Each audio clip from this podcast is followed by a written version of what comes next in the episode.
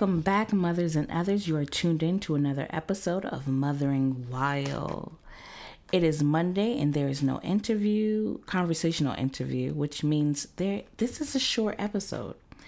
And last week I recited a poem, which is relevant to the times that we are in and we are facing.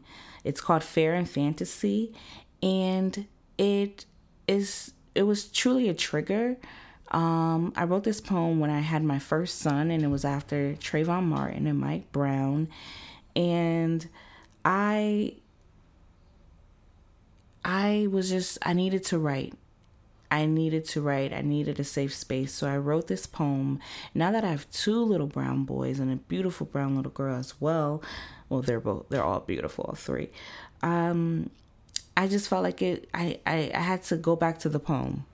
And I hope you guys will like it. I love the poem. It's called Fair and Fantasy.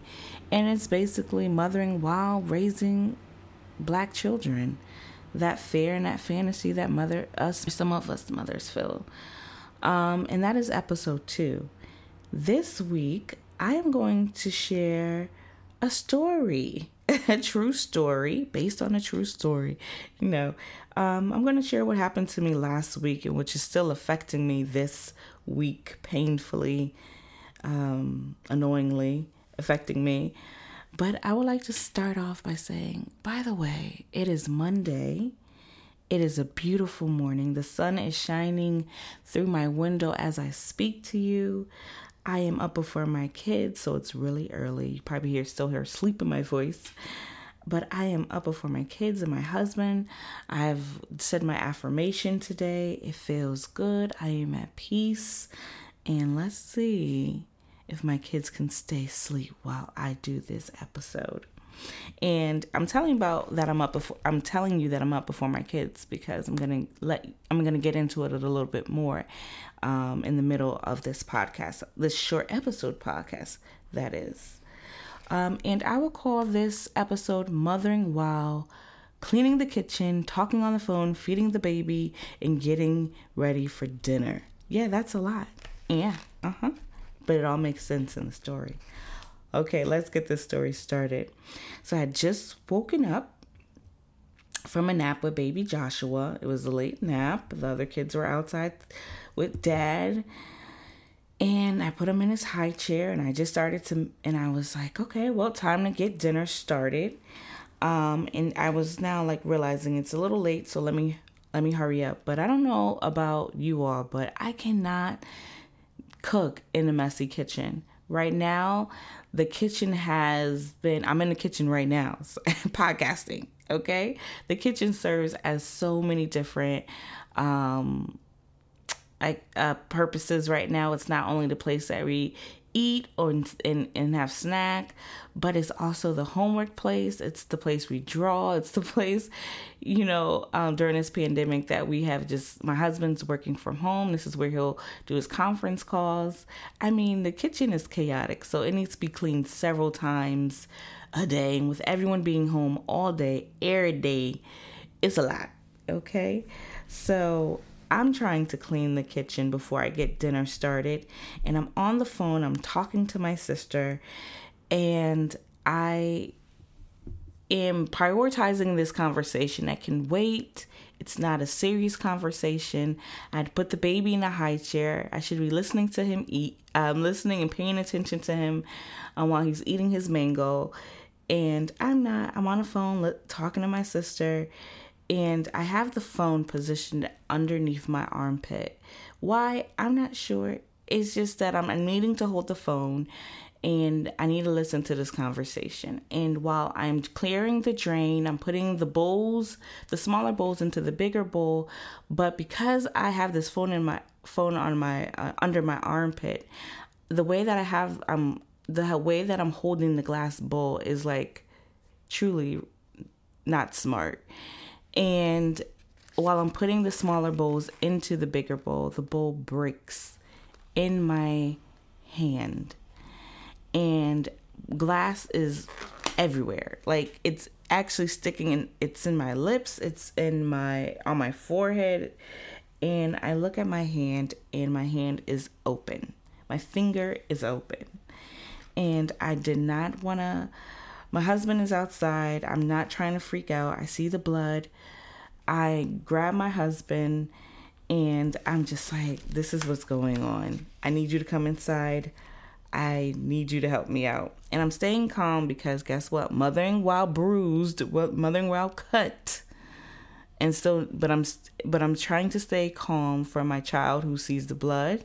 I'm trying to clear up the blood, and my son is just looking at me so weird. He's in my face, my 7-year-old. Like, how is she doing this all? And I'm like, because I am Superwoman, and this is what we do. We get hurt and we still mother. Okay, so I'm trying to calm everyone down by being calm myself. And my husband, I'm coaching him on, all right, this is what I need you to do. I need you to take the baby out the high chair. You need to bring me to the hospital. Okay.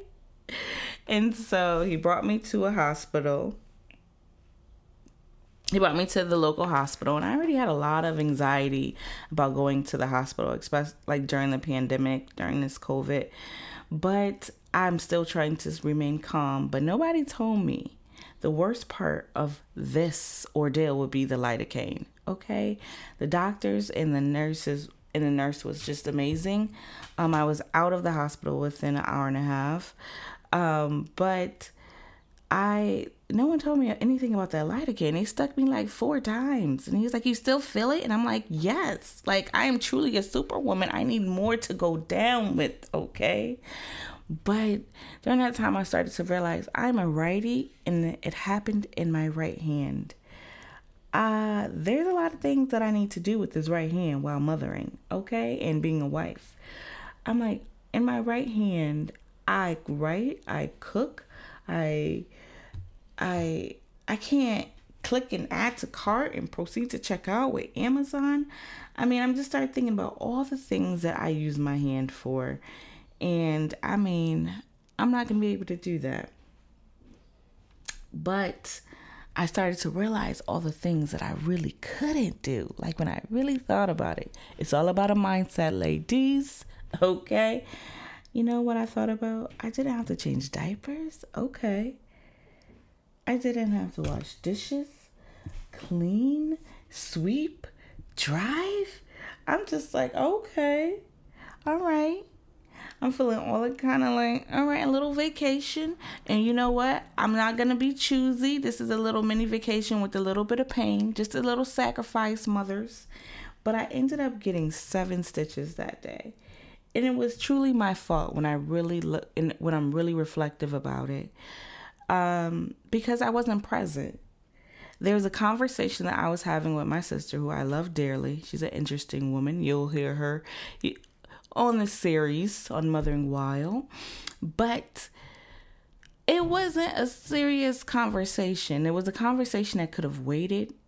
Here it is that I have a child who's now learning who's learning table foods and eating a slimy, slippery mango, and I should be listening out to that. Instead, I'm really prioritizing this conversation. I'm prioritizing it so much that I'm not even thinking about my safety while dealing with glass. And I mean, I guess in a way, like we do this every day. So it's like, what kind of danger that can really happen, right? And but in light of having 7 stitches, I have come up with 7 tips that I'm going to use this week. And so I already started. I looked at this this weekend, and I'm like, I'm going to have these 7 tips that I'm going to truly work on for this week, and to be a present mom. And the 7 tips, here we go. Start off with waking up before your kids, right? And centering yourself, praying, and having an affirmation. So as I mentioned in the beginning of this episode, is that I woke up before my children, and it feels so good to wake up before your kids, say a prayer, and have an say an affirmation. My mom for Mother's Day wrote an affirmation that I don't say consistently, but I'm going to say it every day this week, and it is something she wrote. It goes like this. Just for today, I would not worry. I would not be angry. I would do my work honestly. I would give thanks for my many blessings. I would be kind to every living thing. Just for today, tomorrow is a new day. And so check that off my list today. Exercise. Okay, that's going to be hard for me. It's not going to be hard. It's a mindset. It's just that working out, I'm like, I have low iron. I can't be doing all of that. When I just think about sweating and working out, although I am not at my weight, I am the heaviest I've ever been, and I'm not liking it. I still don't feel like working out. Every time I think about it, I get tired, but I'm going to change the mindset. Working out is something that is needed for me, and I know that it is. It definitely makes me feel more energetic. It makes me feel good, and energy begets energy, which is something my mother always said. The more energy you put out, the more energy you have to be with your kids. And I want to be more fit. Like, I need to be more fit, just to chase around 3 kids, okay? And I have all outside kids. They always want to be outside, all of them. And I like that, actually. I love that. Number 3, put the kids to bed early. I'm telling you, my husband and I were drill sergeants. We were very militant about bedtime. We had a routine, and then that 3rd baby came and just said, have all your plans, okay? I'm like, So getting back to that, right? Putting them to bed early so that I can still have time for myself and for my husband without falling asleep, okay? With the kids or begging the kids to go to sleep, being at their mercy at night. Put your phone away. If I had just put my phone away and I just would have been present and just got the work done, and I would have been in a different spot right now. I have 7 stitches and I can't do much. It's in my thumb. It's, very, it's in a very inconvenient spot. You don't realize how much you use your thumb for. Like, I'm like, 4 fingers, what are you here for? If my thumb truly, like, you guys need my thumb. 4 fingers need my thumb. Come on, get it together. Have daily one-on-one time with my kids. So each kid getting individual attention. The baby gets individual attention when it comes to his feedings, and we, cuddle, and I kiss on him while I'm nursing him. The other 2, I need to be more consistent with that. With my son, I just bought him a sketch pad as well as myself, and we keep it in his room and we sketch. We look on these. There's a really cool YouTube channel we watch, and we go and we draw with that YouTube channel. And my daughter, she really likes tea time and princess time, and I need to be more consistent with that on a daily basis. And number 6, adjust your agenda.